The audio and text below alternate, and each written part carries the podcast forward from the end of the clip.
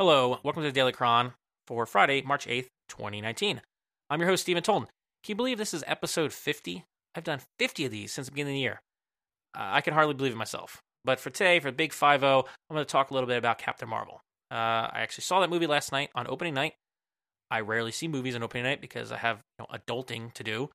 But I did. My friend of mine got us tickets to a reasonable hour of a show at a theater near me, a new theater actually, so it was a really nice digital screen. And I got got myself a bourbon, very civilized, and the leather chairs and assigned seating, and I could lean back. Now we were in the the front row, you know, in a theater that was not even close to full, by the way, but we were in the front row, so things were slightly distorted, but it still, you know, was was perfectly, you know, visually reasonable. uh, so I got to see that last night, and and uh, if you care about my thoughts, here they are. I would say Captain Marvel was a frustrating movie for me. It had some good moments of banter between the characters. It has amazing de aging CGI. It has one, one and a half really decent to good fight sequences. It has a killer soundtrack, but it's marred by some terrible editing, especially on nearly incomprehensible fight sequences. Its pacing is way off. Its visual effects struggle to define what the hell Marvel's powers actually are. And perhaps most frustrating all for me was Brie Larson's performance comes off as very wooden, while the rest of the cast is actually, you know, much better. the rest of the performances are they range from pretty much acceptable, good to even great when it comes to Sam Jackson, who is, you know, really, uh, honestly, far more entertaining in this movie than than you know Brie Larson is for most of it. You know, the the story itself is not particularly compelling, though I do think that the twist they have on the Skrull invasion plotline was a good choice.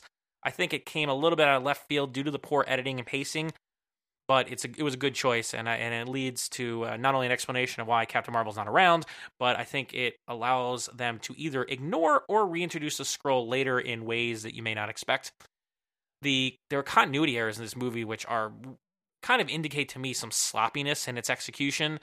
Uh, I, you know, like like for instance, one obvious one jumped out at me was there's a scene where where uh, Carol Danvers is still in her her uniform, like the green uniform you see in the trailers, and then uh, she's gonna steal she's gonna like steal micro, uh, a, a motorcycle in order to get to the next part of the plot, and and so you see her she's dressed like that, and then you see the, the, there's the motorcycle, and then she's gonna go, and then you see her driving away on the motorcycle dressed in grunge.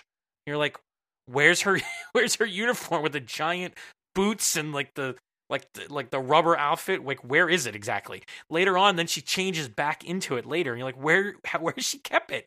Like if they at least i mean maybe it's in there and i just missed it because i'm like all the way up front but usually they, they had like a token scene like maybe she she grabbed some clothes and then went into a, a, a bathroom or something but i don't remember that happening. I just saw it last night.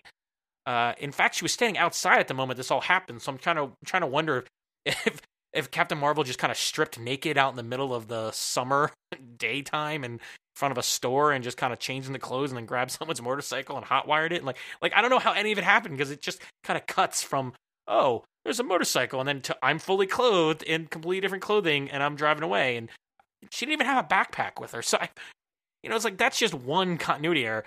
Um most of I, I guess are probably pretty minor but that one that one really took me out of it for a second. Like what is happening uh, you know what's actually really cool about this movie? Probably the most, uh, probably the most, you know, interesting, but the the the most uh, uncanny thing about this movie is not the de aging CGI, which is actually really great. Once you see Sam Jackson de aged, you'll forget about it for most of the movie, and it just look like a younger Sam Jackson. But what's uncanny is the fact that in the first part of the movie, when she's in in '90s, uh, you know, America here, there's all these people walking around without staring down at their iPhones it's just weird.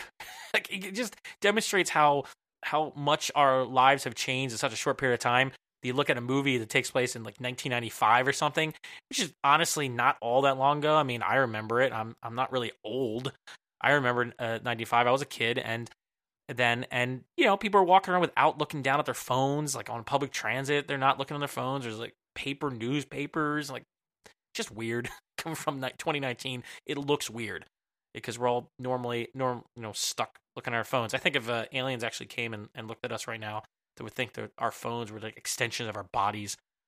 But uh, anyway, that was actually the most uncanny thing. It immediately jumped out at me how different it was, and that that that sense of nostalgia of the '90s actually uh, works pretty well for the the first act, and then they basically drop it for the rest of the movie. So it you know not so great anymore. There's still moments throughout the movie where they're they're referencing music, especially from that era, technology from that era, and they make for some of the more humorous, nostalgic scenes or moments. I would say they're not really complete scenes; they're like moments, and sometimes often background moments.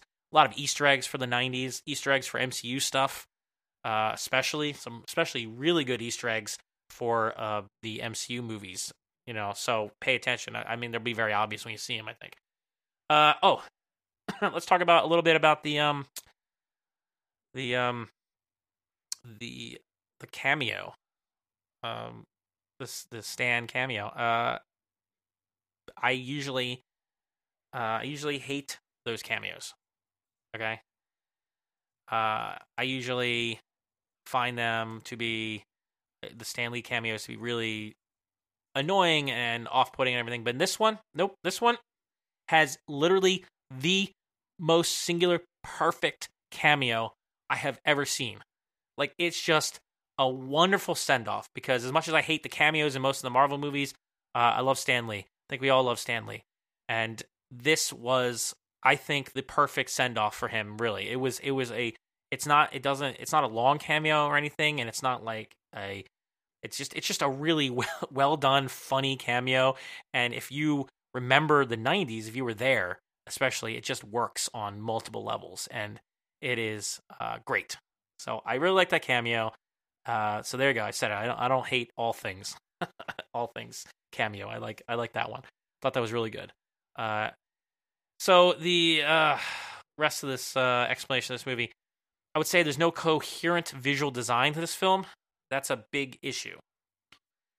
Uh, aside from the moments of nostalgic '90s-ness, there's no there's no particular look. Like if you remember other Marvel movies, especially something more recent like Ragnarok, which is a very distinct look, everything in that movie is distinctive and interesting.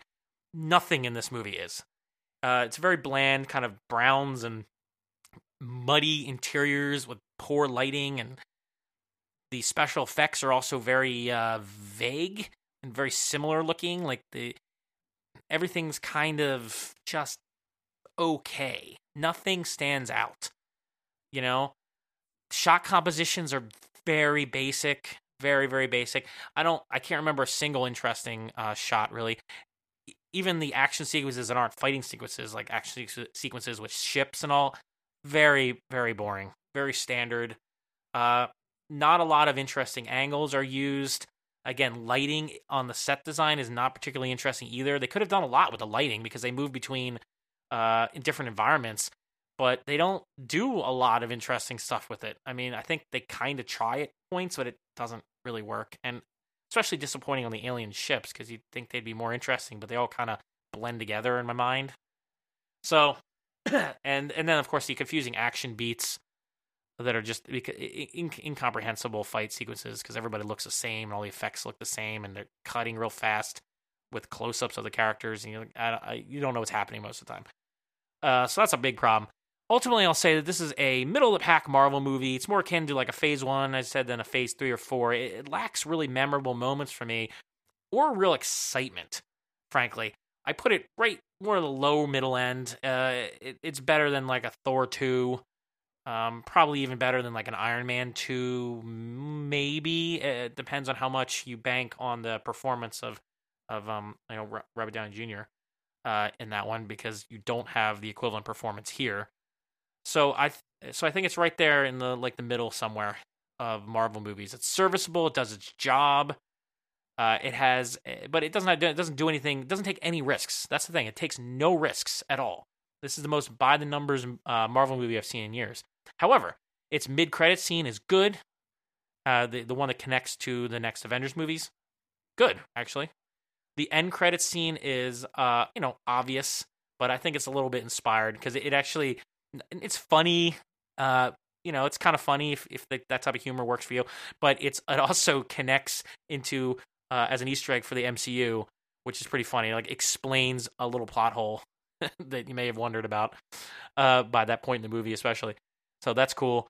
Uh, And, you know, if you see this movie, and I think, of course, you will, you'll definitely find enjoyable moments. There are enjoyable moments. The banter is good.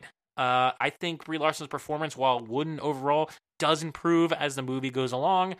Uh, I think even though the visual effects are not, they, I think they struggle a bit to define things. They're still not bad. They're not terrible, and especially the de aging CGI is great. There are some fun action sequences. They're just kind of fewer and far between than I would expect. Uh, the movie's pacing doesn't do it any favors. Uh, its music I found great if you like 90s era music. Music. There's a ton of Easter eggs for the fans of MCU or of you know just the 90s in general too. Tons of Easter eggs in this movie to check out. Probably not nearly as many as in Thor, but Thor Ragnarok. But there's still some good ones. Uh, so you're definitely gonna you definitely have an enjoyable time. But let me put it this way: for me, just for me, I left the last Thor movie like Ragnarok. I was smiling ear to ear.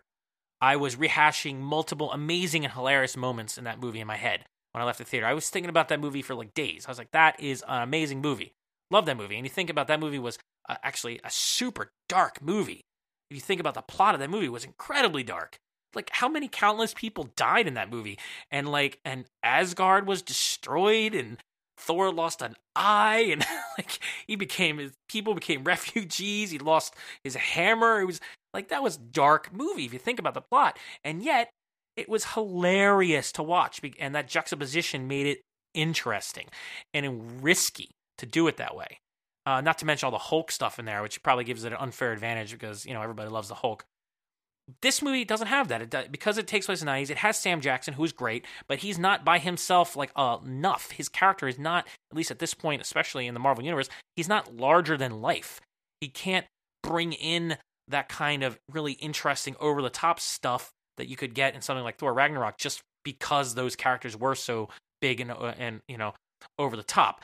Uh, maybe because it takes place in the 90s, because it's introducing a character like this, uh, it it it has a more of a grounded feel to it, uh, and like like an earlier Iron Man movie, and that could have worked too. Like it doesn't didn't have to be over the top like Thor did, but I, I think there's moments in here where you see a tone that could have been great if it was taken throughout the entire movie, but it just doesn't quite stick the landing. It doesn't quite know what type of movie it wants to be sometimes. It doesn't quite know what tone it wants to take. It vacillating between some like goofy kind of Ragnarok esque type of action sequences to like in the beginning, especially to you know more very somber, serious, ref, you know inner reflections of the character to like interpersonal relationship building that kind of doesn't quite work. Uh, has some characters that are you know funnier than other characters. You know, it's it's just kind of all over the place. But uh, so I left Ragnarok really smiling, but this one I, I left the movie kind of struggling to remember anything of note about it. Why I actually wrote down some notes immediately upon getting home because it, it just kind of slips the mind. Uh, and you know, ultimately though, I think that's okay because this the character of of Captain Marvel is a cool character for sure. And I think I'm not going to write off Brie Larson's performance uh, from one at one movie because it could have been a lot of things. Like it, it reminded me uh, of a not not nearly as bad, but it kind of reminded me of Mark Wahlberg in the the Happening, where where his performance was just so terrible, and you were confused as to why anyone would choose to act that way, and you're like, well, that must have been direction or something because Mark Wahlberg's not that bad this case, Brie Larson is nowhere near as bad as Mark Wahlberg in, in Happening, to be clear.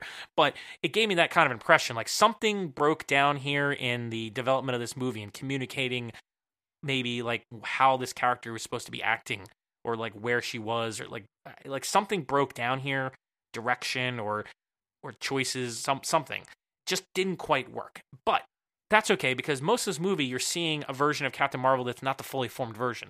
And yes, even the fully formed version I found to be not what I was hoping for. You barely see the fully formed version of her of her character here. I mean, really, this is a big long setup. This, this movie only exists as filler primarily, right? It exists to as introduce you to Captain Marvel so you can hopefully understand who this character is when she drops into the Avengers Endgame movie so they don't have to spend a lot of time explaining her background. honestly, I think that's why it is. I mean, I, I, they're gonna have to do something in that movie because they can't just like assume you've seen this movie. Although they probably like technically could assume, but that's not good movie making. Uh, however, the you know I, I, think that's primarily why it's here. It's, it introduces you to the character who is probably going to be a, a, major factor in the Endgame movie, and you know, and and and that's fine. And so I think that there's a lot of there's a lot of uh, I have some hope that thing that that this character will get better as it goes along. I mean, after all, let's let's look at Thor again, as I bring up a lot. Ragnarok is so different from the first Thor movie. The character changed so much. The performance improved so much over time. I mean, can you imagine like how you know when when Thor first came out, no, everyone thought it was you know was like is this even going to work? Is anyone going to care? Uh, and that performance, you know, was not the best uh, in that first movie uh, and the character wasn't that interesting. I would say the performance was not bad, but the character wasn't really, you know, the character didn't gel. I think until later on, especially in the Avengers, and it, you know, and now you know the version of Thor we have today in the MCU is is quite different and changed and evolved. And I think the same thing is what we're going to see with with uh, Captain Marvel, Carol Danvers, where her character here may not be uh, the most interesting version of this character for a lot of uh, viewers but uh, it has the foundation there, even if not executed as well as they could have, has a good foundation uh, for this character going forward. And I really am looking forward to see what they do with the character and what Brie Larson brings to the performance in Endgame, because I feel like her character uh, at the end of the movie, uh, you're getting a hint of a much more, uh, you know, confident and and serious and interesting character and dropping her into the environment of Endgame, where you literally have the worst thing that's ever happened in the universe. you know, like the stakes could not be higher. And I think there we have a chance for Captain Marvel to really shine. If, because uh, I honestly feel like the stakes in this movie just are never really there, you know, for the most part. They're never, at least not for the audience. It's, there's just never, there's never anything big enough to challenge the you know Captain Marvel and make an interesting story. But whereas you have Thanos and you have you know the the snapping, the results of the snapping, and I'm sure that she's probably lost people as well by by that point. And so I, I really think that there's a good chance that Captain Marvel is going to come into her own in Endgame, and this movie will just be kind of a footnote that we don't really watch anymore. You know, like we never really watch Thor two. but you know, it'll be there if you need a re, you know, need a, a refresher of her origin story or something. But uh, overall, though, you're gonna you're gonna go see this movie regardless of what I say, regardless of what anyone says, and that's fine. It has good moments. You will have some, enjo- you'll have enjoyment of it. Some people are gonna love it. Um, if you're, especially if you're less like focused on the filmmaking technical issues with the movie, uh, you're gonna love it. You're, you're gonna like it anyway it has and i said has good enjoyable moments and you're definitely going to want to sit around for the both of the end credit sequences the mid the middle one and the and the final one because they're they're cool too.